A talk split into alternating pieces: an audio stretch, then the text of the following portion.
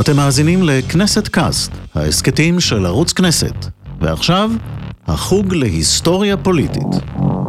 שלום, אנחנו שוב עם החוג להיסטוריה פוליטית, התוכנית שלוקחת אותנו למסע מהשורשים ועד, ועד לימינו, והפעם על המפלגה שהקימה את המדינה.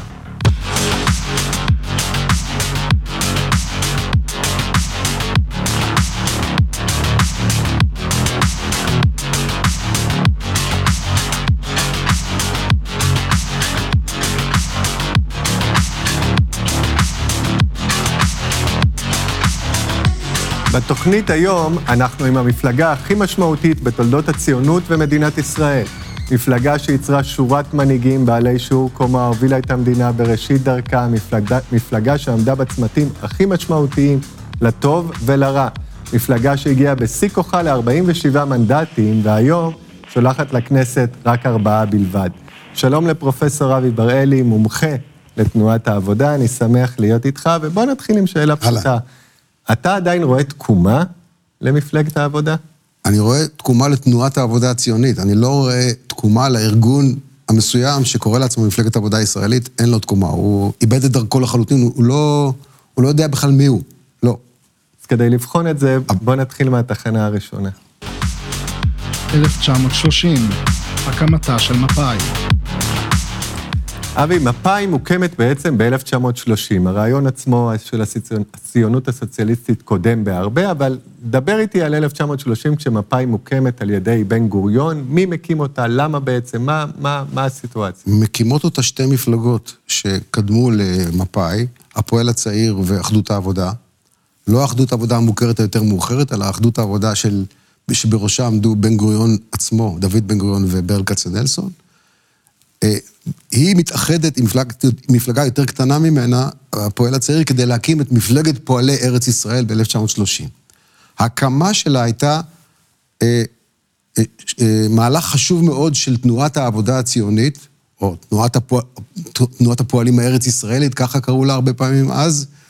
אה, המהלך הפוליטי שלה, המהלך שלה לכבוש את ההגמוניה בתנועה, בתנועה הציונית וביישוב, צריך להגיד הגמוניה, כי, אפשר, כי עדיין אין שלטון, אין מדינה, אבל הם נעשו הכוח, ה, בעקבות האיחוד הזה, אה, הם נעשו לכוח הדומיננטי, ולעשות את זה אל מול ההתארגנות הנגדית של הימין, שהקים אה, מפלגה רדיקלית משלו אה, ב-1925, זאת אומרת תנועה רוויזיוניסטית. ולא רק התנועה הרוויזיוניסטית, גם הימין הציוני מסוגים אחרים, גם בארצות הברית וגם ב... בריטניה התארגן כנגד העוצמה ההולכת ומתגברת של תנועת העבודה ונגד הדומיננטיות שלה בתהליכי בינוי האומה עד 1930. זאת אומרת, אתה רואה את הקמת מפא"י, כן, מפלגת פועלי ארץ ישראל, במידה רבה גם תגובה לסכנה מההתעצמות של התנועה הרוויזיוניסטית? ולא רק היא, כן, אבל לא רק היא, גם הימין הלא פחות חשוב, זה, לא, פחות, לא פחות חשובים, זה אנשים כמו ברנדייס בארצות, בארצות הברית, וגם חלקים חשובים מאוד מה, מה, מה, מהתנועה הציונית באנגליה, שהתנגדו למהלך שהוביל ויצמן, שהפך את אה, תנועת העבודה הציונית על הארגונים השונים שלה, שאולי נדבר עליהם כמה מילים עוד מעט, לשחקנים חשובים בידי התנועה. התנועה הציונית הפעילה את תנועת העבודה עד אז כקבלנית משנה שלה לכל מיני פונקציות שאולי נדבר עליהן עוד מעט.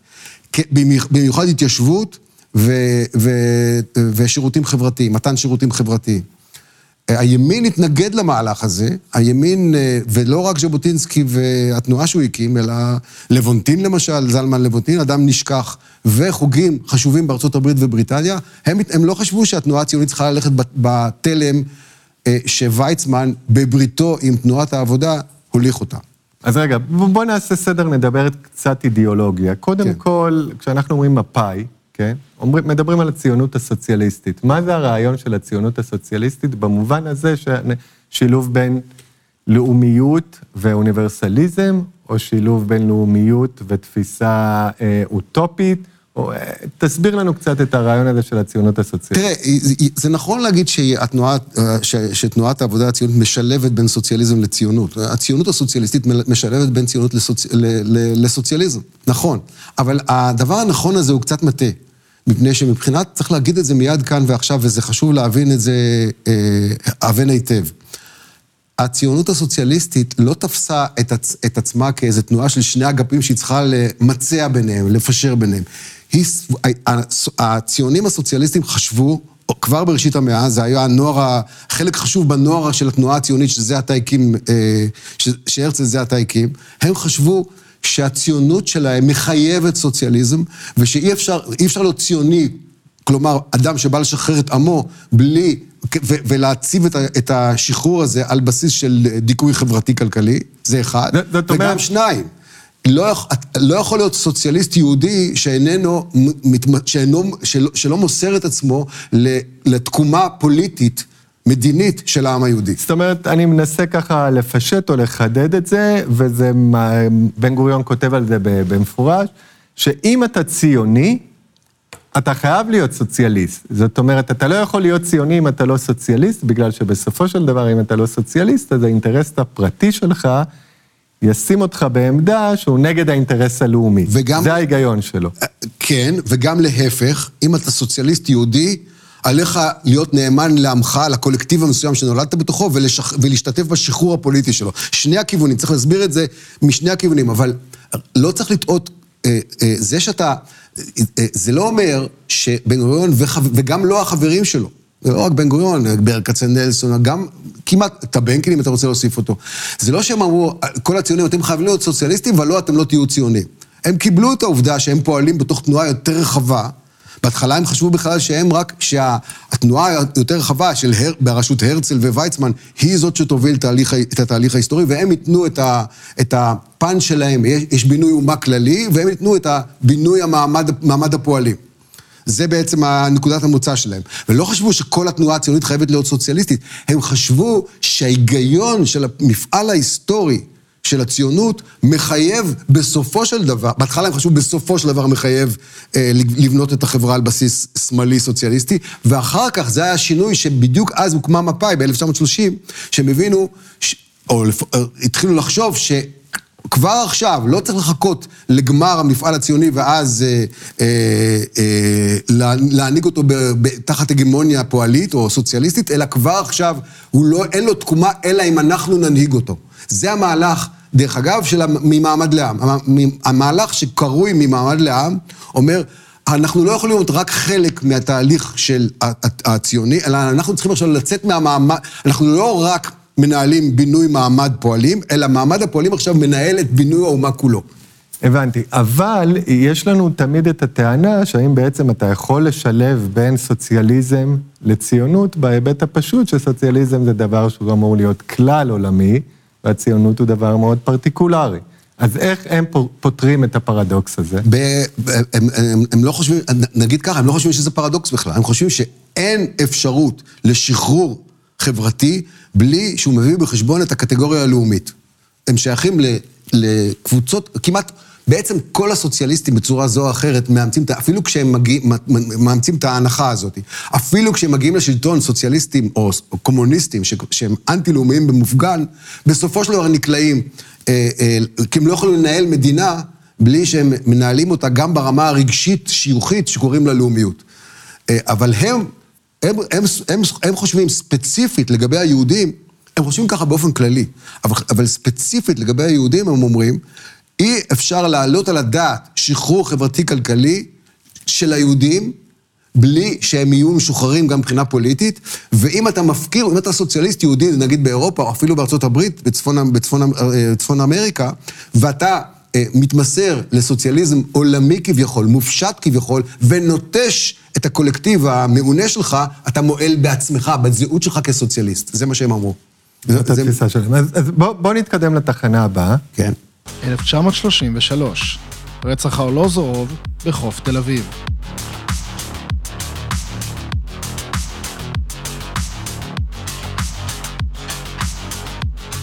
עכשיו, אי אפשר בעצם לדבר על אה, מפא"י בלי לדבר על היריב. כן? כן, אני אמרתי את זה קודם. אה, היא הוקמה כדי להתמודד עם היריב. אז היית מסכים שרצח ארלוזרוב ב-1933, על רקע זה שבשנים האלה יש סיכוי לתנועה הרוויזיוניסטית לכבוש את השלטון, כן? והם מבחינתם הרוויזיוניסטים בגלל עלילת הדם כביכול. אה, הם נפגעו ולא כבשו את השלטון. אני לא חושב שזה בגלל זה הם לא כבשו את השלטון. לא, אני יודע שאתה לא חושב שבגלל זה, אבל ככה אה, לפחות ברטוריקה שלהם. נכון. אז אתה היית יכול להגיד, אתה יכול לומר לנו שרצח ארלוזרוב זה בעצם, נקרא לו האתוס המכונן של הריב הפוליטי, לאו דווקא האידיאולוגי, בין הימין לשמאל? לא, מפני שהוא התחיל קודם. הוא באמת הרעיל את היחסים בין שתי התנועות האלה באופן שקשה, שעד היום הם לא, לא, לתרבות הפוליטית שלנו לא לגמרי התאוששה ממנו. למה? ת- ת- תתעכב על זה. מפני שתנועת העבודה הייתה משוכנעת. זה דבר שלא שמים לב אליו היום. ראשי מפא"י ושאר תנועת, ושומר הצעיר, מי שאתה רוצה, מתנועת העבודה, תנועה- מפא"י הייתה מפלגה גדולה מאוד, אבל לא היחידה בתנועת, בתנועת העבודה הציונית, שדיברנו עליה לפני רגע. היו משוכנעים, זה לא שהם, אנחנו רואים בפרוטוקולים הפנימיים שהם מדברים ביניהם לבין עצמם, הם היו משוכנעים שהרוויזיוניסטים רצחו אותו. כן, אתה מבין להם? הם היו משוכנעים, הם היו כל כך משוכנעים שהם- שהרוויזיוניסטים רצחו אותו, כך שהם ניסו לעזור לחקירה, כך שזה, כך שזה ייחשף. אה, אה, זה, אבל זה, אתה יודע, זה שהם ניסו לעזור לח, לחקירה כדי שזה ייחשף, זה לא הופך את זה, את ה, זה לא משנה את, את הקביעה שלי, הקביעה שלי היא סובייקטיבית. הם, בתודעה שלהם, היו משוכנעים, על סמך התעמולה הרוויזיוניסטית בעיקר, שה, שהרוויזיוניסטים, והם חשבו גם שזה החוג של אה, אחימאיר, רצחו את אה, ארלוזורוב. ולכן זה, זה, זה מצידם. ואילו הרוויזיוניסטים, שהיו, ידעו, אנחנו, אני חושב שאפשר לה, אה, במידה רבה לקבוע היום שהם הם לא רצחו. שהרוויזיוניסטים לא רצחו את נכון, ומאחר שהם לא רצחו, קרוב להניח שהם לא רצחו, אין לנו שום מידע אמיתי על, על, על כך שהם היו מעורבים ברצח ארלוזורוב, אז זה גם הצד השני, זה הרעיל גם את הצד השני, כי הוא, הם, הם קוראים לזה, מבחינתם בצדק, עלילת הדם. כלומר, שני, יש פה שני צדדים שמשוכנעים באופן עמוק מאוד, בשתי גרסות הפוכות לחלוטין שמתיחות אותם אחד נגד השני. אבל אני רוצה להדגיש, הסכסוך לא התחיל ברצח ארלוזורוב. הסכסוך בין התנועה הרוויזיוניסטית לבין תנועת העבודה התחיל בכך שהתנועה הרוויזיוניסטית קראה תיגר על המודל, על המבנה הפוליטי שבכלל אה, תנועת העבודה יכלה להתפתח בתוכו. ז'בוטינסקי הקים במידה רבה, לא במידה, לא, זה לא הסיבה היחידה, הוא הקים את תנועת התנועה הרוויזיוניסטית לשניהם שתי תכליות, אם אני מפשט. אנחנו מדברים פה רגע על ז'בוטינסקי, אם מותר לי. מותר.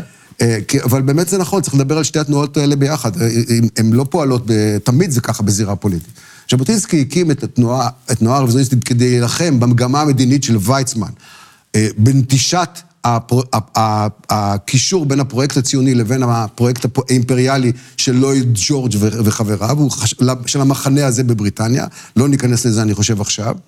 והדבר השני, הוא, הוא הקים את... אה, את התנועה הזאת, התנועה, תנועת. הוא ניסה ללכד את הימין האזרח, הציוני סביב הנהגתו כדי להתנג, להתנגד למודל שהתנועה הציונית מפעילה את, ה, את תנועת העבודה וארגוניה למטר, למטרות התנועה הציונית. והוא רצה לה- להשתית את כל המפעל הבינוי, האומה- הציוני, על בסיס של הון פרטי. כלומר, היה כאן התנגשות כבר מ... אה, ממחצית שנות ה-20. אז, אז ז'בוטינסקי רוצה להשתית על הון פרטי, וזה מעביר אותי בדיוק למה שרציתי לשאול אותך, על מקומה של ההסתדרות בעצם.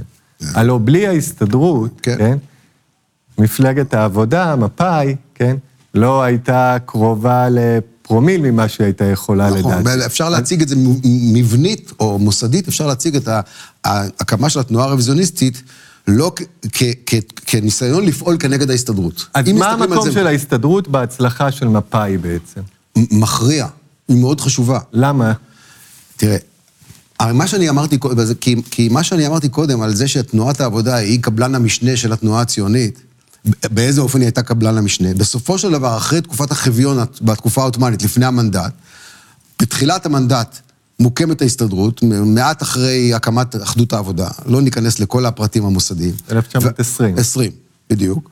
וחמש שנים לפני התנועה הרוויזיוניסטית, וזאת התנועה שמציעה את שירותיה לתנועה הציונית בארגון מתיישבים חסרי הון, בארגון עולים חסרי הון, בטיפול בשירותים החברתיים שעולים חסרי הון נזקקים להם כשהם, מגיעים לארץ. היא לא עושה את זה לבדה, אבל היא עושה את זה בעיקר. שירותים רפואיים. כן, שירותים, שירותים חברתיים, רפואיים, תרבותיים, אה, לימוד עברית, כל, כל הדברים האלה עושה ההסתדרות מראשיתה, והיא עושה את זה כקבלנית משנה של התנועה הציונית. אה, היא עושה, אני הייתי מגדיר את זה ככה, היא עושה, בתוך תהליך בינוי האומה שהתנועה הציונית אה, נכנסת אליו בסערה בראשית המנדט, היא אחראית על, החלק, על חלק מאוד חשוב, בינוי מעמד העובדים בתוך, תנועה, בתוך בינוי האומה. זאת, זאת אומרת, מה שאתה אומר פה, הוא שמפא"י צוברת את הכוח שלה, ושוב, אני מפשט קצת את העניינים, כן. בגלל שיש לה את ההסתדרות, כשההסתדרות היא בעצם הגוף שבלעדיו המפעל הציוני לא יכול להתקיים. כי הם מספקים פרנסה, נאמר, אה, בריאות, שירותים, שירותים נכון. חינוך, ארגון, ארגון, קהילה. ובן גוריון ה... עצמו הופך להיות כמובן יושב ראש ההסתדרות. מזכיר, מזכיר, מזכיר, ה... מזכיר כן. ההסתדרות. זאת אומרת, שאם לקצ... להגיד את זה בסיסמה אחת, כן. אה, תנועת העבודה, ומפה יותר מאוחר, כי היא קמה יותר מאוחר בשנות ה-30, אבל תנועת העבודה על מפלגותיה, ובעיקר בארגון החשוב של ההסתדרות, צוברת כוח מפני שהיא מגישה לתנועה הציונית שירותים חיוניים. את זה, לא אנשים שוכחים, את זה אנשים שוכחים. היא צברה כוח, ובשביל, כוח בשביל כוח. אה, ניסו להגיד את זה גם אנשי מדעי החברה ובניסיונות אה, כושלים להסביר. האמת היא שההסבר פה הוא פונקציונלי. היא צברה כוח כי היא זאת שנתנה שירותים חיוניים שבלעדיהם המפעל הציוני לא היה יכול להתקיים. זאת אומרת, אם אני לא יורד פה לרבדים העמוקים של ההיסטוריה ולבחון כן. את זה מזוויות שונות, אני יכול להגיד דבר כמו, בסופו של דבר זה לא אידיאולוגי, כן? מפא"י לוקחת את הבכורה, בגלל שיש לה את המכשיר שאיתו יכולה לעבוד עם האנשים. אני לא הייתי אומר את זה ככה, אני הייתי אומר שזה מה שקורה, אבל יש לזה רקע אידיאולוגי. כן. למה, הרי למה, מה היא אומרת? מה, מה, מה אנשי העלייה הראשונה, השנייה, סליחה, ש, שמייסדים את, זאת שמגיעה בראשית המאה, שמייסדים את תנועת העבודה, בשתי המפלגות הראשונות שלהם, הפועל הצעיר ו, ופועלי ציון. מה הם עושים?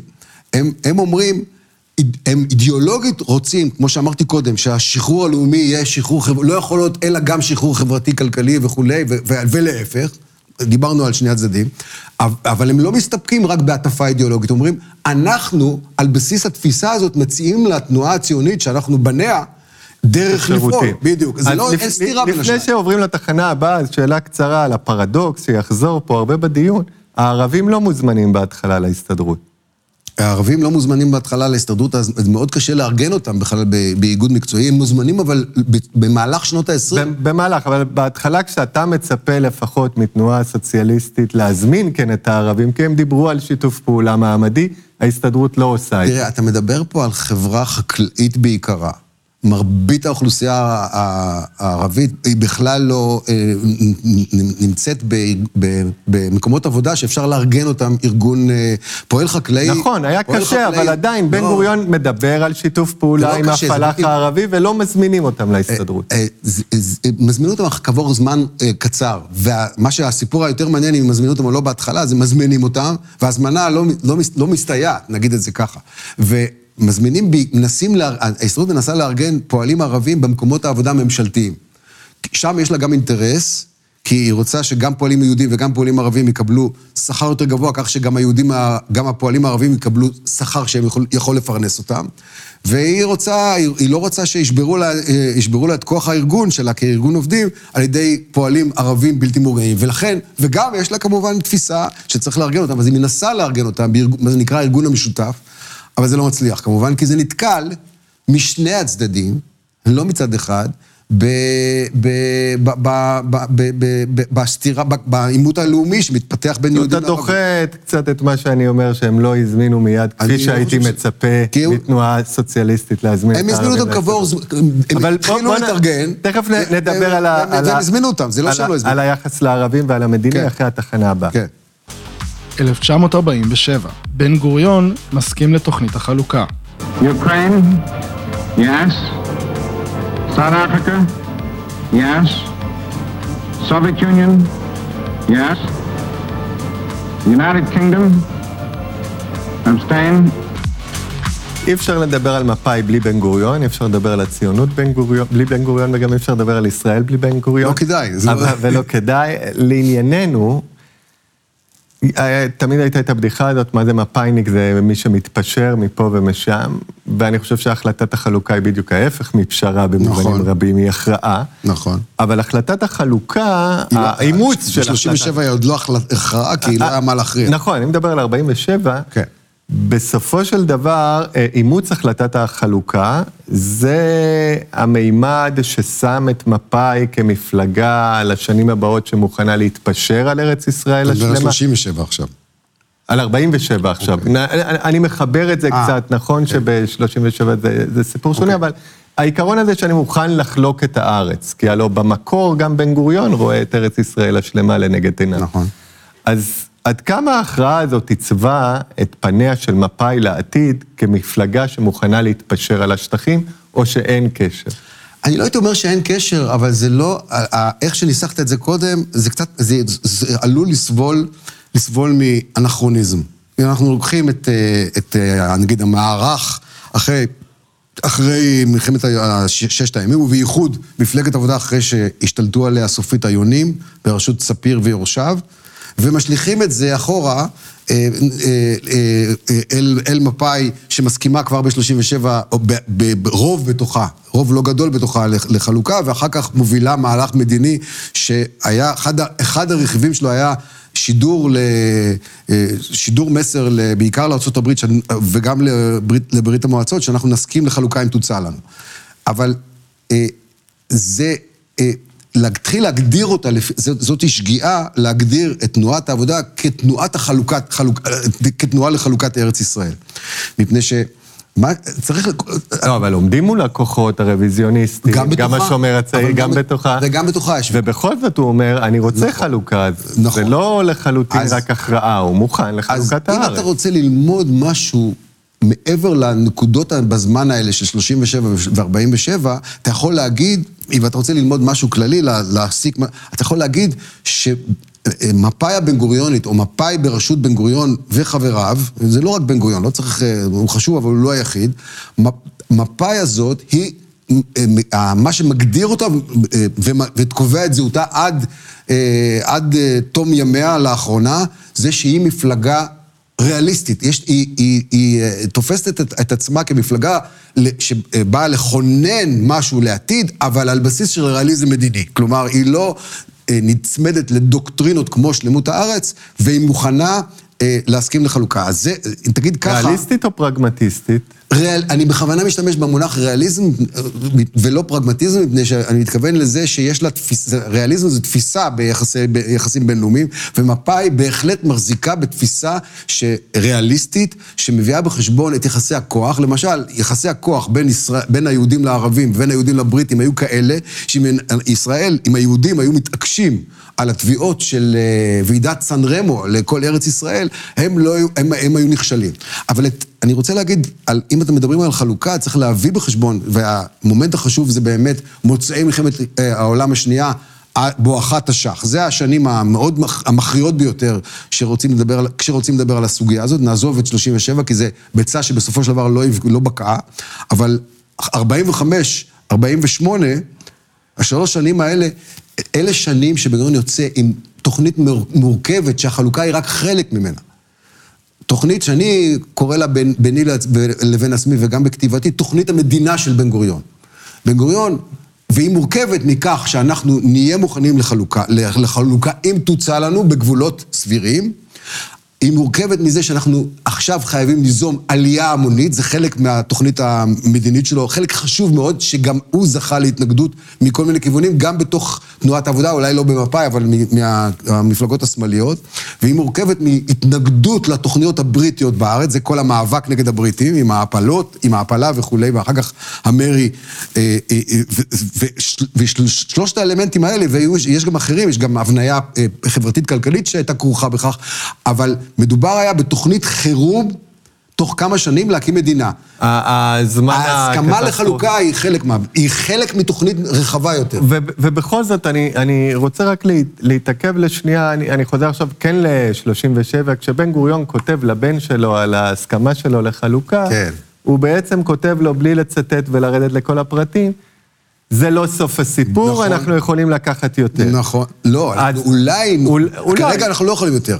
ברור, אבל ברור. אנחנו שואפים אנחנו יכולים ליותר. לקחת יותר בעתיד, ברור. אבל, אז השאלה שלי... הוא אומר לו, לא, סליחה שאני קוטע אותך, הוא אומר לו, לא ויתרנו על שום דבר שיהיה בידינו.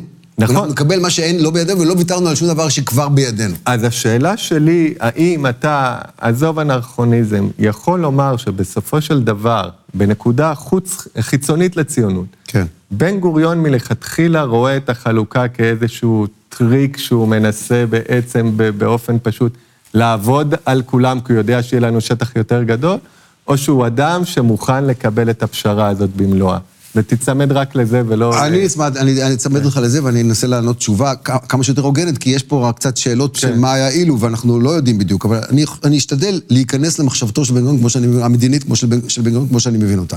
אז צריך, לה, צריך להתחיל את זה קצת, סלח לי על ה... אבל אני הולך טיפה אחורה, למסקנות שיש לו מהניסיונות שלו לעשות ולתת עם הערבים, לפני שהוא נעשה יושב ראש הנהלת הסוכנות, במחצית הראשונה של שנות ה-30, הוא הבין באופן ממצה, שבטווח הנרא... ההיסטורי הנראה לעין ואפילו מעבר לו, לא תיתכן פשרה בין, בין התנועה הציונית, פשרה טריטוריאלית, פשרה פונקציונלית, פונקציונלית, פשרה פדרלית, כל מיני היוד... הוא הבין ששום אה, פשרה מדינית לא תתאפשר בין השאיפות המד... הלאומיות היהודיות לבין השאיפות הלאומיות הערביות. עד, שנ... עד שיוכרע המאבק בין אלו לאלו. זה המסקנה שלו כשהוא מגיע להיות מנהיג. ולכן, כאשר הוא מוכן לפשרה, ולמה הוא כותב מה שהוא כותב לעמוס בן גוריון? מפני שהוא חושב שגם אם, נג... גם אם תתמצק פשרה כזאת. הוא יודע שזה לא יסיים את המלחמה. אז אני, התשובה שלי אליך, לא שכחתי אותה. את השאלה. בדיוק. הוא חושב שהמלחמה לא תסתיים, זה לא שהוא עושה טריק. הוא היה, והוא כותב את זה גם, הוא כותב במילים מפורשות. הוא היה שמח שתהיה חלוקה ובזה תסתיים המלחמה. אבל הוא מעריך שהיא לא תסתיים. ולכן הוא, כותב את מה שהוא כותב. הוא. לא זה לא מעריך- שהוא עושה, הוא עובד על... זה לא שהעמדה שלו מבוססת על הונאת הציבור המדיני העולמי, אלא היא מבוססת על הערכה שאומנם אולי תתמצק פשרה לעת עתה, אבל בסופו של דבר הערבי... הערבים הוא, לא. הוא, הוא לא מאמין שאנחנו יכולים להתקרב לעידן של שלום בתקופה הנוכחית, אבל אני רוצה לרוץ עכשיו נכון. בן גוריון קדימה, כי הנושא הוא כן. עמוס. מוקמת ישראל. ההחלטה הכי חשובה של בן גוריון בשנים המעצבות של ישראל, זה הקליטת העלייה באופן לא סלקטיבי. היא הכי חשובה, היא מתחרה בכלל, היא היא מתחרה, בן גוריון זה אדם שהחליט כמה החלטות אה, אה, אה, מכריעות, היא אולי הכי חשובה שבהן. לקלוט את העולים באופן, אה, אה, כמו שאומרים, אפילו תחת כיפת השמיים. כדי להסביר את זה לאנשים ששומע, ששומעים אותנו, אני אגיד, אני אדגים את זה בדבר, רק, זה רק פן מסוים, רק מכל לשמוע גם- מקום בעולם, צריך להזכיר. כן, מכל מקום בעולם, ו, ולהכפיל את האוכלוסייה תוך שנתיים וחצי. להכפיל את האוכלוסייה תוך שנתיים וחצי, זה אומר להביא לכאן עכשיו, תוך שנתיים וחצי, עשרה מיליון בני אדם. זה, זה מה שזה אומר. אז, והארץ לא שזה, אבי, ריקה. מבחינה פילוסופית אומר שני דברים. כן, אבל... מצד אחד, אני מצטער שאני קוטע לא, אותך רק. כדי לחדד. מצד אחד, דבר נפלא ויפה, אני מוכן לקלוט את כולם תוך סבל. שנתיים. זה כרוך בסבל. מצד שני, כן. אתה, אם אתה קולט כל כך הרבה בתקופה כל כך קצרה, אתה קשה. לא באמת מתייחס לבן אדם כ... איך נקרא לזה? צלם אלוהים. אה, בוא... מה שקרה בסוף. בוא, נ... ב... בוא נעשה הבחנה חשובה בין שתי, בין שני מושגים שהם. שהם קר- גם, הם קרובים אחד לשני, אבל הם לא זהים. בין עלייה לבין העלאה. הרי מה אנחנו מדברים פה? אה, מדינת ישראל חוקקה חוק שבות כבר ב-1950, ולפני כן היא נהגה כאילו שקיים חוק שבות, וכל אחד, כל יהודי שהיה מתייצב בשערי ה... אה, בש"ג של המדינה היה מקבל אזרחות ונהיה אזרח, נכון? אז זה עלייה, אז כל אחד יכולה לעלות. מה ההחלטה, אז על מה החליטו? מה, מה אנחנו, מה, ההחלטה הזאת של בן גוריון? ההחלטה היא לא, אה, חוק השבות הוא חוקק, מה, מה שהחליטו זה להעלות. האוכלוסיות הגדולות שהגיעו לישראל לא היו מגיעות לכאן אילולא העלו אותן. מרומניה, ממחנות העקורים ומ- ומעיראק, ומ- ויותר מאוחר מצפון אפריקה. אז, השאל, אז הנקודה היא פה לא, השאלה היא אם להעלות אותם. עכשיו תראה, לא העלו אותם בכוח, לא תפסו אותם בשערות והביאו אותם לארץ. היה ביקוש לעניין הזה. כן, למרות שאתה יודע, כל סיפור בפני עצמו, אפשר לקרוא לזה קצת, דחפו אותם לעלות. אני לא חושב שזה נכון, אפילו לא לגבי, ניסו להגיד את זה על, על לגבי עדי עיראק. על ה- העיראקים. אה, אני חושב שאני לא נוכל להיכנס לזה, אני חושב שזה עורבא פרח, אה, וחברתנו אס- אסתר מאיר הראתה את זה באותות ובמופתים. כן, אבי, אנחנו פה שני היסטוריונים, לא נגלוש לעניין של עליית יהודי עיראק, אבל נאמר ככה, בן גוריון מעלה אותם. בוא נג... אני רציתי... עושה דבר אצילי. אני לא יודע אם אצילי, הוא עושה דבר, אני לא... לא, אצילי במובן, לא אה, אה, במובן הציוני נגיד, או במובן... הוא עושה דבר מיוזע ביותר, שכרוך בהרבה מאוד סבל, כרוך גם, קודם כל בסבל גדול של האוכלוסייה שמגיעה, ושנית, במאמצים כבירים של האוכלוסייה הקולטת. אז זה לא, אני, אני, אצילי, אני דווקא לא... הוא עושה מעשה אז, אז, אז הוא מעלה, הירואי, זה נכון. הוא מעלה הירואי. אותם, ובסופו של דבר הם, הם מורידים את, ה, את העבודה במידה רבה. אבל בואו נעבור לתחנה הבאה. 1965. בגלל עסק הביש, בן גוריון מקים את רפי.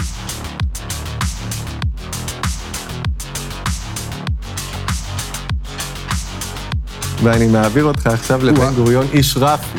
זה כן. קפיצת קנגורו רצינית ביותר. קפיצה רצינית, אבל לצורך השיחה שלנו. כן. בעצם בשנת 65, כן? כן. בן גוריון מקים מפלגה, רשימת פועלי ישראל, קונטרה למפלגת אה, או פועלי ארץ. לארץ ישראל, כן. בעצם מורד במפעל שהוא הקים. הוא לא חושב ככה, הוא חושב שהוא נאמן למפעל שהוא הקים, הוא חושב שהמפלגה המסוימת הזאת לא נאמנה למפעל שהיא, שהוא והיא, אה, שהוא, שהיא בהנהגתו, התמסרה לו בעשרות השנים הקודמות, זו דעתו. הוא, בעצם אומר, תתקן אותי אם אני טועה, אני, הוא נאלץ לפרוש ממפא"י בגלל עסק הביש, בקצרה, ישראל שולחת כן.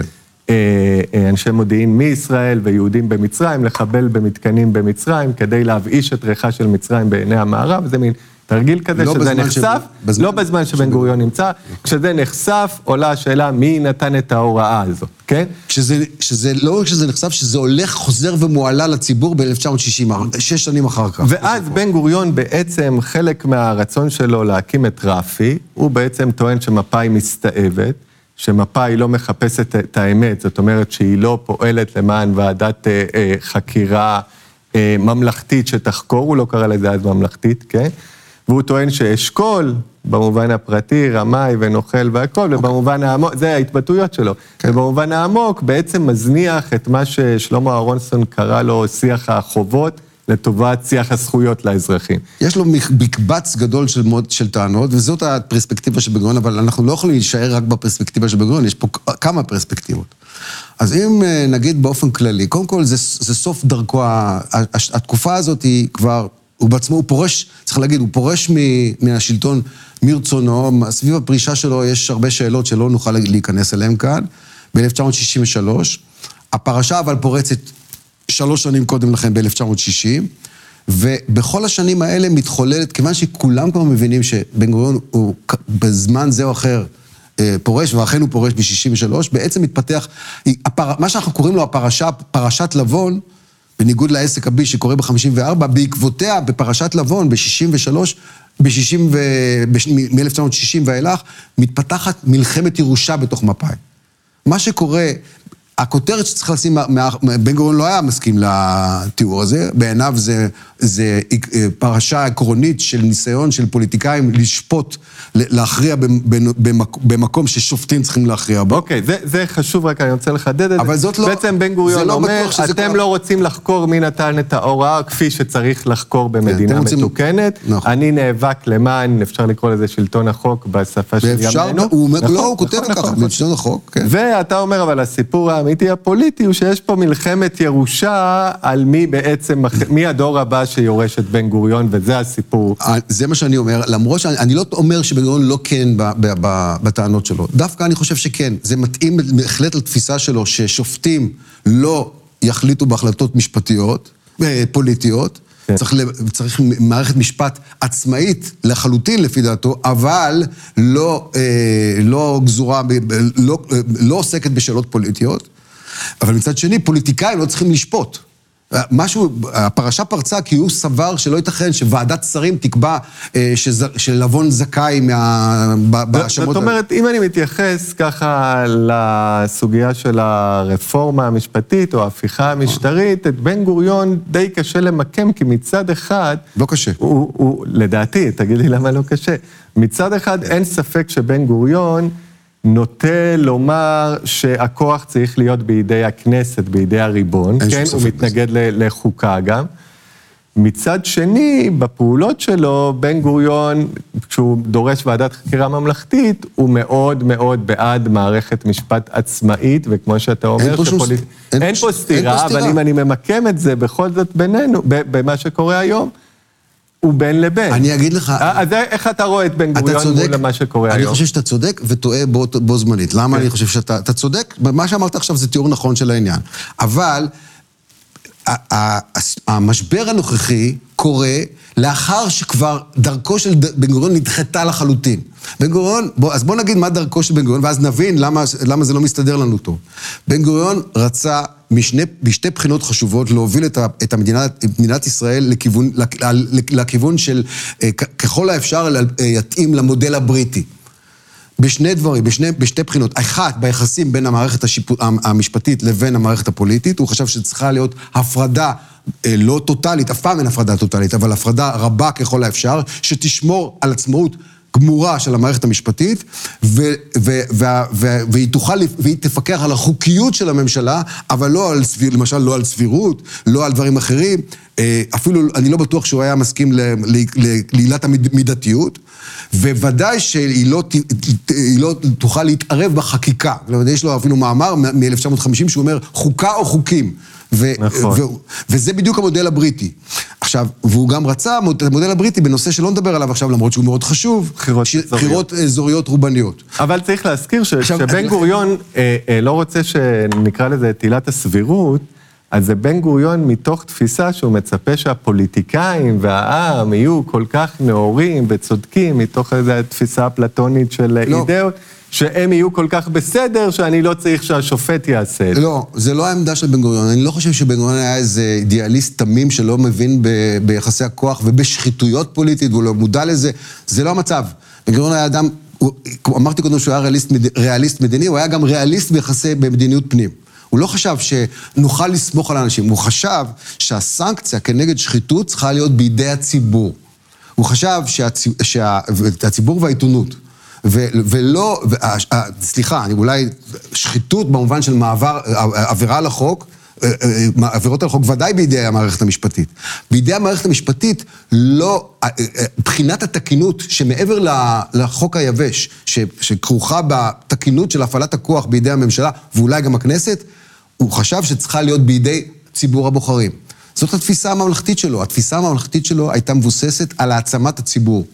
על המחשבה שהציבור לא צריך גננות ש- ב- ש- בבית המשפט העליון שישמרו עליו, אלא שהוא צריך לשמור על עצמו באמצעות נציגיו. שבמובן הזה, בגין כמובן הוא מי שמייצג היום את האגף ה- את, ה, את האגף הקוטבי, ואת נכון. מה שהיום אה, נקרא המחאה וההתנגדות. המחאה ל- בעצם בג... אבל- היא בגניסטית לחלוטין, והיא מזהה בין אה, עליונות של המשפטנים על פני המערכות האחרות עם, דמוק... עם המושג דמוקרטיה. בן גוריון יש לו תפיסה דמוקרטית אחרת לחלוטין. אז בואו נניח קצת לבן גוריון ונתקדם למנהיג כן. הבא, בבקשה. 1967, עידן לוי אשכול ומלחמת ששת הימים. על דוכן זה, רבותיי, ברצוני לחזור ולומר למדינות ערב, לרבות מצרים וסוריה, כי אין פנינו להתקפה. אמרנו זאת פעמים רבות. אין לנו כל עניין לפגוע בביטחונן, בשטחן או בזכויותיהן החוקיות. אשכול, כן, מי שבן גוריון במקור רצה שיירש אותו, ומהר מאוד היחסים הוא היה- הידרדרו עד אה, כדי אה, זה שבן גוריון אומר, אני לא אבוא ללוויה של הנוכל והרמאי הזה, כמו שאני לא רוצה שהוא יגיע ללוויה שלי, אבל נעזוב רגע את אבל רק. צריך להגיד שאשכול היה מאנשיו הקרובים ביותר של בן גוריון. אשכול כן, ו- ו- וגולדה זה שני התומכים החשובים ביותר. כשבן גוריון פורש ומקים את רפי, בעצם רב עם האנשים שלו בגדול. אבל נכון. בוא נניח לזה. בוא נדבר קצת על אשכול. כן. כי אשכול זה בעצם, הוא מנסה לנתב לכיוון שונה לחלוטין מבן גוריון. מדברים כמו, הוא מסכים להעלות את אה, עצמות ז'בוטינסקי, בזמנו אה, מבטלים את הממשל הצבאי על ערביי ישראל. בגדול, אני שואל אותך, האם אפשר לומר שכפי שבן גוריון הרפובליקן, במידה רבה, כן, דרש את מימוש החובות כדי לקבל את הזכויות, אשכול בעצם אומר, אנחנו כבר בשנות ה-60 אפשר להרפות קצת ולתת יותר זכויות, לפייס, לפשר, לאחות.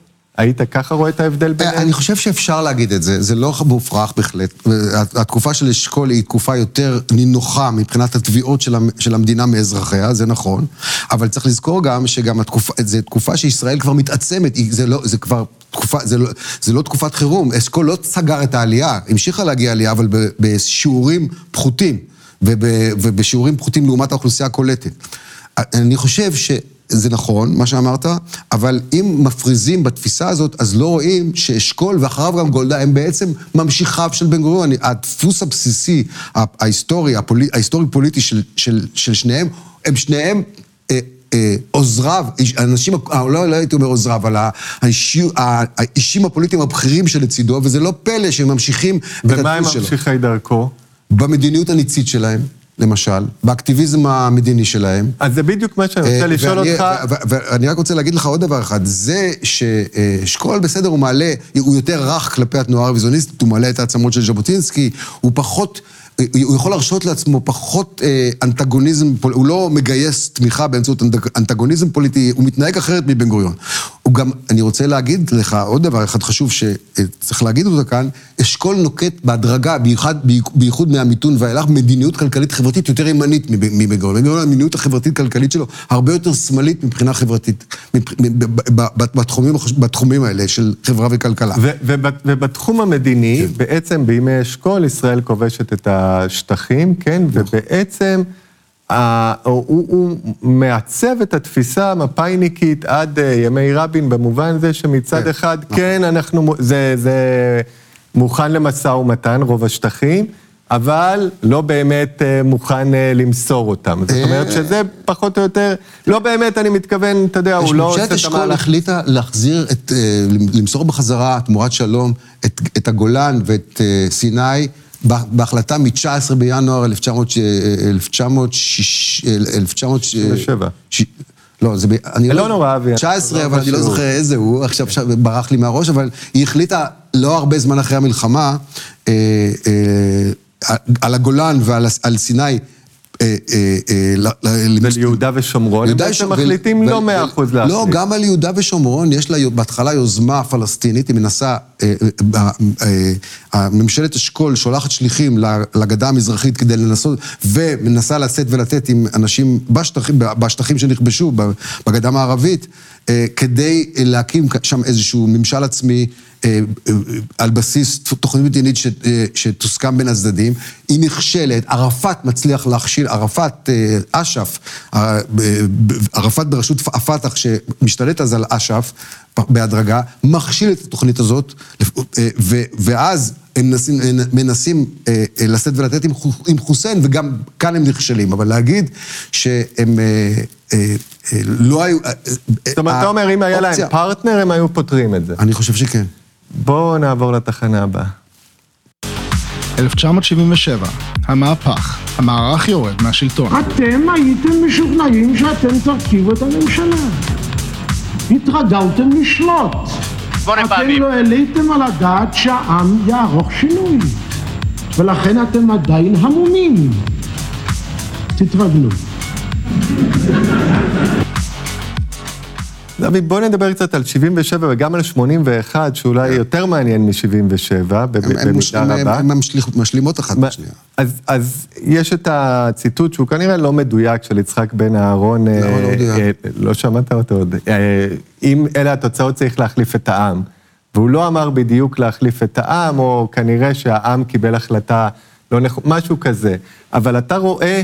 אני חושב שהוא אמר משהו יותר חריף. כלפי העם. עוד יותר גרוע. אני לא יודע אם להחליף, אבל הוא אמר משהו מאוד יש אליטיסטי. פה, יש פה התנגשות, כן? מאוד ברורה, העם והמפלגה. נכון. מה שהיה הפוך נכון. בעצם במקור, שהמפלגה נכון. היא העם. נכון. דבר איתי קצת על ה-77-81, הסיבות למהפך, איך אתה רואה את ה... אני חושב שהסיבה העיקרית אה, הסיבה העיקרית היא משבר אמון חריף בין תנועת העבודה לבין הציבור המזרחי, שעבר בהמוניו להצביע אה, ליכוד, לפני כן, זה אפילו מתחיל בבחירות, במערכות בחירות לפני 77, אנחנו רואים את ההתחלה של מעבר להצביע גח"ל, אה, להצביע בעד בגין בעצם, והסיבה העיקרית למשבר האמון הזה, הזה הוא, היא לא שנות החמישים כמו שכולם חושבים. כי אחרי שנות החמישים, כביכול נוראיות, מפא"י מנצחת את הבחירות, רגע אחרי מהומות ואדי סאליב, מפא"י מנצחת באלף, את הניצחון הגדול ביותר בתולדותיה, בכל, בתולדות כל תנועת העבודה, ב-1959. אבל לפעמים לטראומה לוקח זמן קצת ל- ל- ל- להתאבד, אה, במוב... בעין כמובן, כן? כמו שגם ב-73 אחרי יום כיפור המערך עדיין אני מנצח. אני חושב שהמזרחים שמצביעים בהמוניהם בעד מפא"י, יודעים מה הם עושים. ואני חושב שהם יודעים מה הם עושים כאשר הם מפסיקים להצביע בעדה, מפני שמפא"י משנה שינוי דרמטי של המד... את המדיניות החברתית-כלכלית שלה במיתון של 19... שהיא, שהיא יוזמת ב-1964, שנה אחרי שבגרון, כשנה אחרי שבגרון עוזב את, את, את כס השלטון. זאת מדיניות של אבטלה יזומה, קוראים לה מיתון, אבל היא בעצם לא מיתון, זה, זה, הם, הם יזמו שפל. שפל כלכלי, קצר אמנם, מלחמת ששת הימים הוציאה אותו, אבל מאוד חריף, כאשר אין בכלל ביטוח אבטלה, כאשר יש מוות, אה, מוות אני אומר, אבל רעב אה, במשפחות פועלים.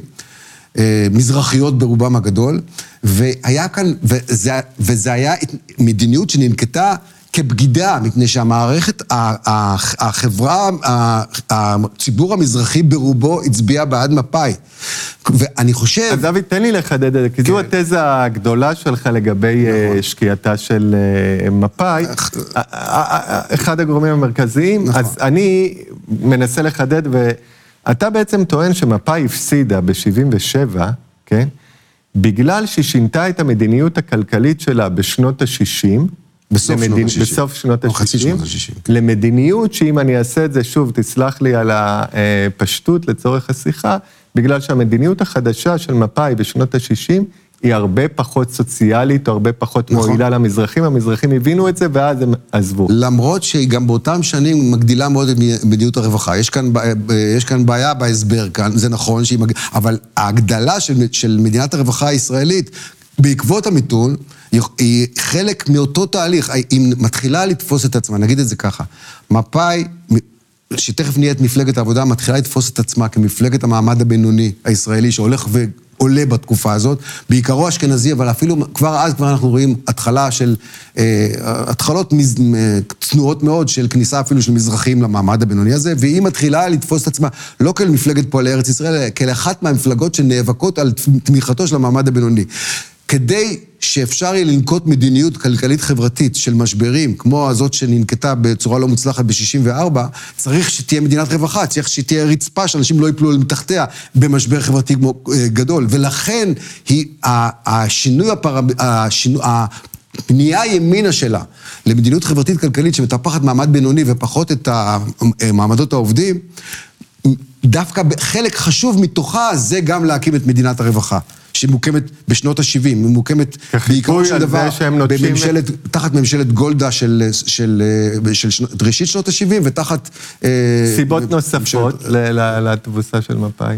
אה, ודאי שהמלחמת יום הכיפורים, מלחמת יום הכיפורים, שלא הייתה כישלון אסטרטגי, אבל היא נתפסה ככישלון חמור מאוד. והאבדות הכבדות וההאשמות בתוך תנועת העבודה של אה, מתנגדיה של גולדה מאיר, היונים שהתנגדו למדיניות שלה, שייחסו לה את האחריות אה, אה, לפרוץ מלחמת, מלחמת יום הכיפורים, ביחד, יחד עם מה ש... זה נקודה מעולה, מדיני, להתחיל לדבר על התחנה הבאה שלנו. בבקשה. שנות ה-80. האם זהו סוף העידן הסוציאליסטי? לחיי כולכם. ותודה לראש הממשלה היוצא לחיים. אז בעצם ממשלת האחדות, כן, כשפרס הוא... הוא ראש הממשלה הראשון. כן?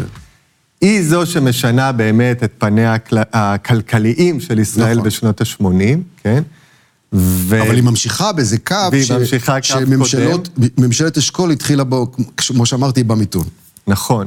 ואתה רואה בעצם את שנות ה-80 מבחינת הדגירה של מה שנקרא השמינייה, קבוצה חדשה, כן. שפועלת שם במפלגה, יוסי ביילין, נכון. אה, חגי מרום, אה, אברום בורג, אה, אולי עוזי ברעם היה קצת יותר מבוגר, אבל... לא, לא, הוא אחד הוא מהם. הוא אחד מהם.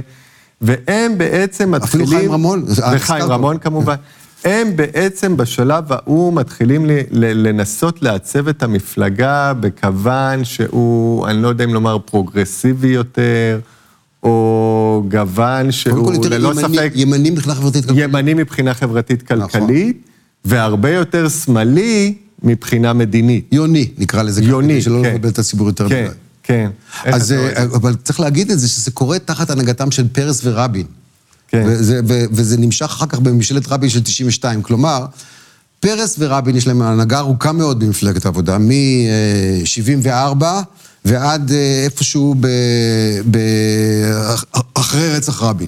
הם, הם המנהיגים, זאת אומרת, ב-20 ומשהו שנים הם מנהיגי מפלגת העבודה. השמיניה מתפתחת במסגרת המשטר של פרס ורבין כמנהיגי מפלגת העבודה, אז כך שהם הם, הם, אה, מייצגים את המגמות של ההנהגה הזאת, הם מתפתחים, היא, היא, היא מפתחת... היא- הם מודעים לזה, פרס ורבין? שיש מניעה שהולכת לעצב את המפלגה ברוח אחרת? אני חושב ש... שהם- שפרס ורבין מעצבים את המפלגה, והשמינייה היא, היא חלק מעיצוב הזה. זה, הכיוון הוא, אני מייחס הרבה יותר משקל מפרס, לפרס ורבין עצמם. אה, פרס... כראש ממשלה ב-1984, בעצם מאמץ את המצע של הליכוד משנות ה-50 וה-60 וה-70. במובן הכלכלי. בוודאי, אה, זה אה, בתוך הקשר, אה, אפשר להגיד להגנתו של פרס, שהוא יכול להגיד, אין דין שנות ה-50 וה-60 כדין שנות ה-80, עכשיו צריך לעשות את זה, אולי קודם לא, אבל הוא, אבל זה, זה צריך להגיד למען ההגינות, אבל פרס מאמץ את המדיניות הימנית של הימין, של הימין בראשות אה, בגין והליכוד, אה, בסופו של דבר. הוא מאמץ אותם יחד, והוא זה שמוביל אותם. אה, לא מודעים מוביל את התוכנית הכלכלית, הוא והכלכלנים יוצאי תנועת העבודה ש, שמשתתפים בתוכנית הזאת, מובילים את התוכנית הזאת, שקוברת בעצם, בסופו של דבר היא קוברת את תנועת העבודה. אז, אז, אז, אז אנחנו היא קוברת את ההסתדרות, נגד- היא מחסלת את ההסתדרות. הם מחסלים את ההסתדרות הם מחסלים את ההסתדרות. זה קורה, זה ממשיך לקרות גם תחת ממשלת רבין ב-92, כן. אבל רגע, עוד לא, עוד לא הגענו לזה, אז בואו נגיע לתחנה הבאה. 1992, המהפך השני, רבין עולה לשלטון. אין אחריות בלי מתן סמכות למי שלוקח את האחריות. ולכן אני אנווט את המשא ומתן הקואליציוני כשיובהרו תוצאות הבחירות הסופיות תמיד מרגש עדיין לראות את רבין ופרס. אז בעצם יש לי שתי שאלות לגבי אה, אה, המהפך הקטן של 92, כן? מצד אחד, איך אתה מסביר את הניצחון הזה, כן? ומצד שני, מה משמעותו? כי יש לנו כאן אה, המשך של המדיניות הכלכלית הימנית תחת רבין, שזה המשך שאנחנו רואים את זה, שזה מתחיל משנות ה-60 במפא"י, ומצד שני, אה, המפלגה הופכת להרבה יותר יונית, כן? בצורה מכרעת, לעומת הניסיונות הקודמים שהתעלמו לחלוטין מאש"ף, ששאפו לקונפדרציה, להסכם עם חוסיין. פה הולכים ישירות על משא ומתן בין ישראל לאש"ף, ומדברים גם, מהרהרים מחדש בצדקת הציונות. רבין אומר, לא באנו לכאן לארץ ריקה, סמוך ל- לארץ חור. איך אתה מסביר את זה? הממש...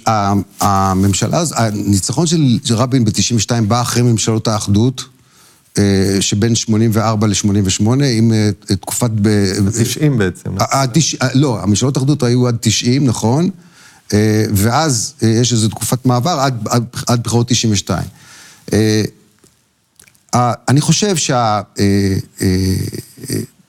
שהכישלון של הליכוד, אה, הליכוד נכשל בניהול הכלכלה עד שבאה מפלגת העבודה לעזור לו בממשלת האחדות, אימצה את המצע שלו, אבל ניהלה את המשבר הזה הרבה יותר טוב. זה פגע מאוד, זה יצר, אה, זה החזיר לחיים את אה, מפלגת העבודה כאופציה ממשית בעיני הציבור.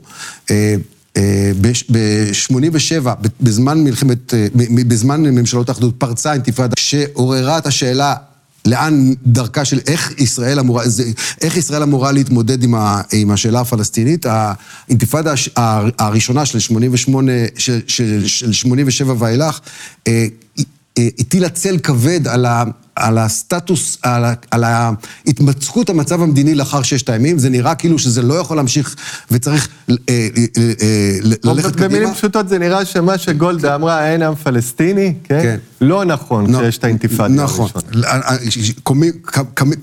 הפלסטינים קמים נגדנו, ואנחנו, ומפלגת העבודה הצטיירה כזאת שיכולה לנהל את הכלכלה טוב יותר, דווקא על פי המתכונת הליכודית, הימנית, זה מה שקרה בממשלת האחדות, והיא גם אה, אה, יכולה להציע לישראל אופק מדיני, כפי שהיא ניסתה לעשות, ו, ולא מיד באוסלו, בהתחלה היא ניסתה עם ירדן. כן, ועם... אבל השינוי הזה, אוסלו, אתה רואה בזה שינוי? זה שינוי מדיני... מהותי. אז מדוע?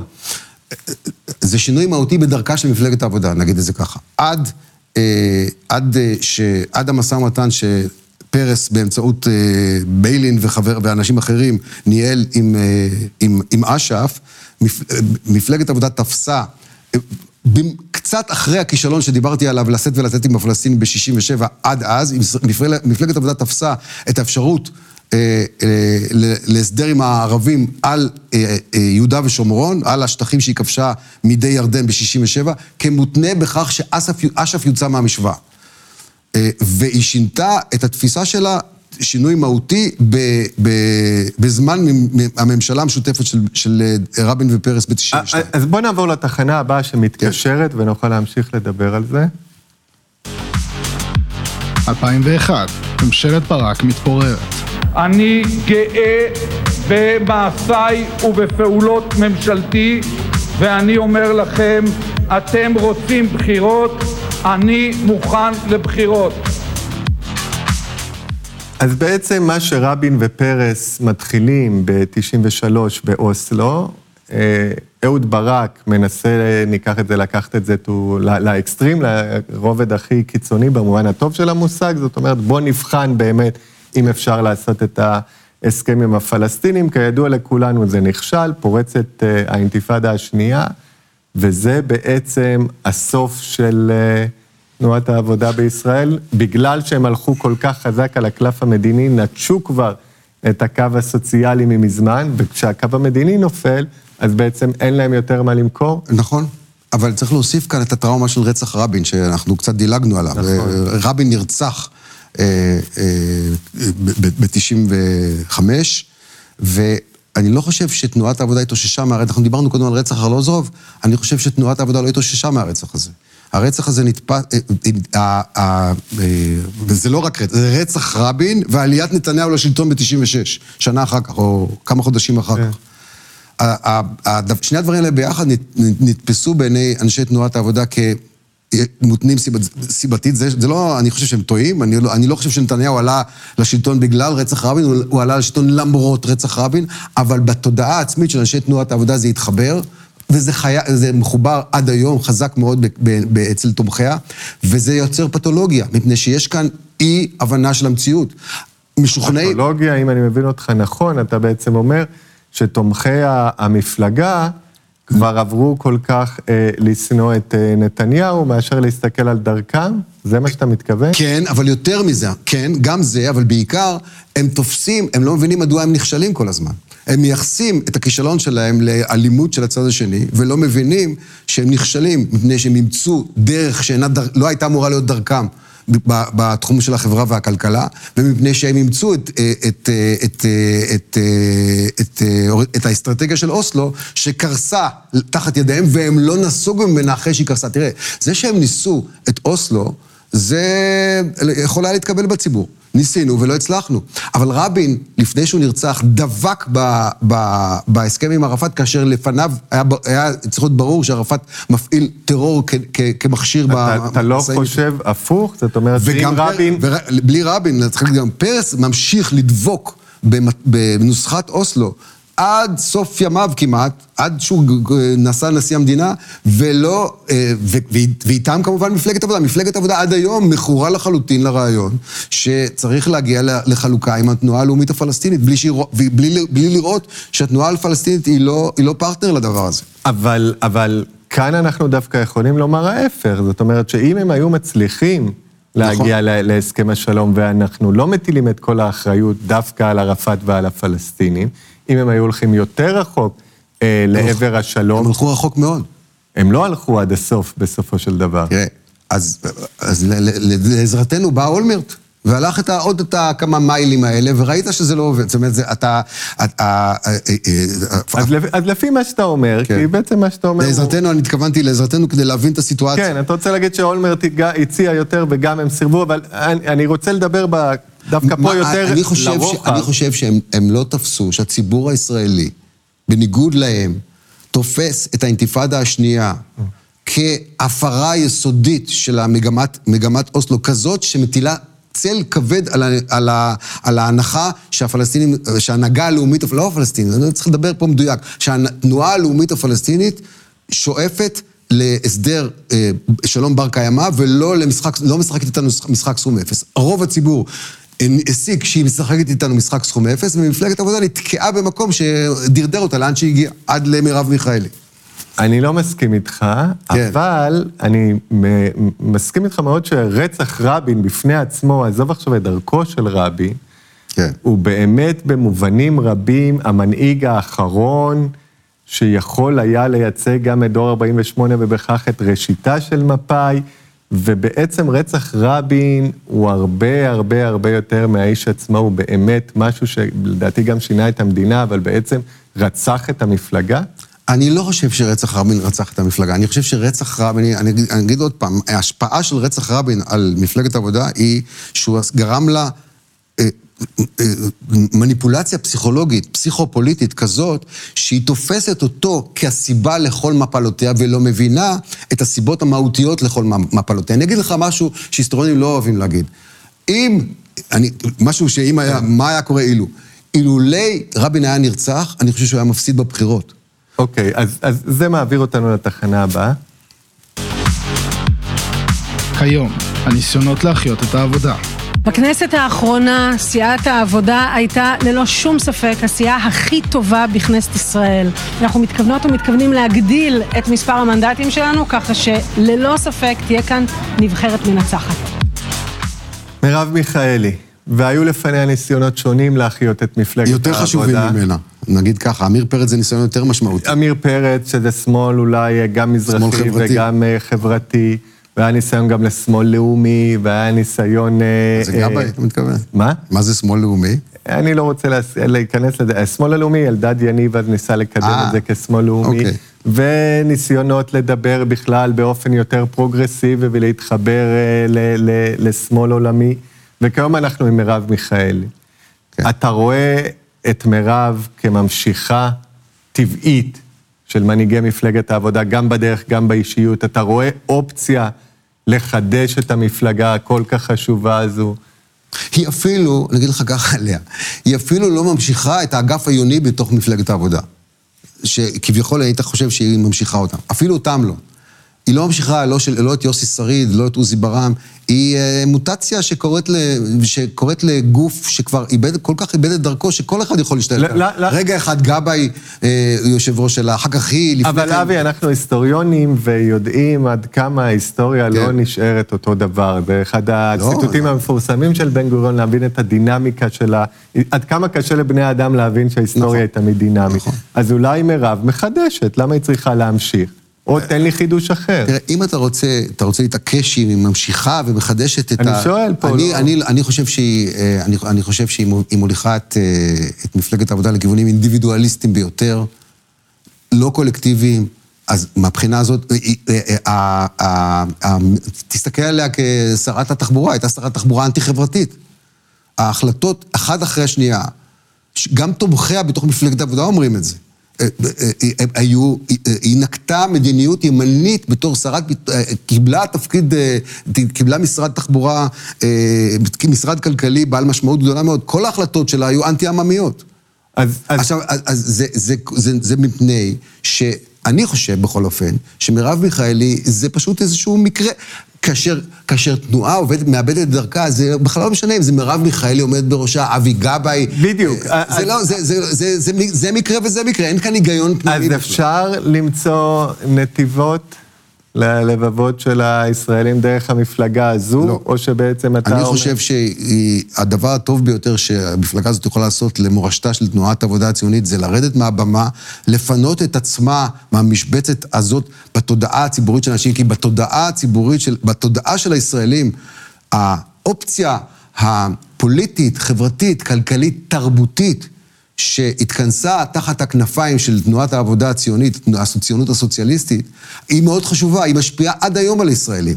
אבל, אבל, ולכן יש, לה, יש אפשרות להחיות אותה, לא דרך הארגון, הארגון הזה איבד את דרכו לחלוטין.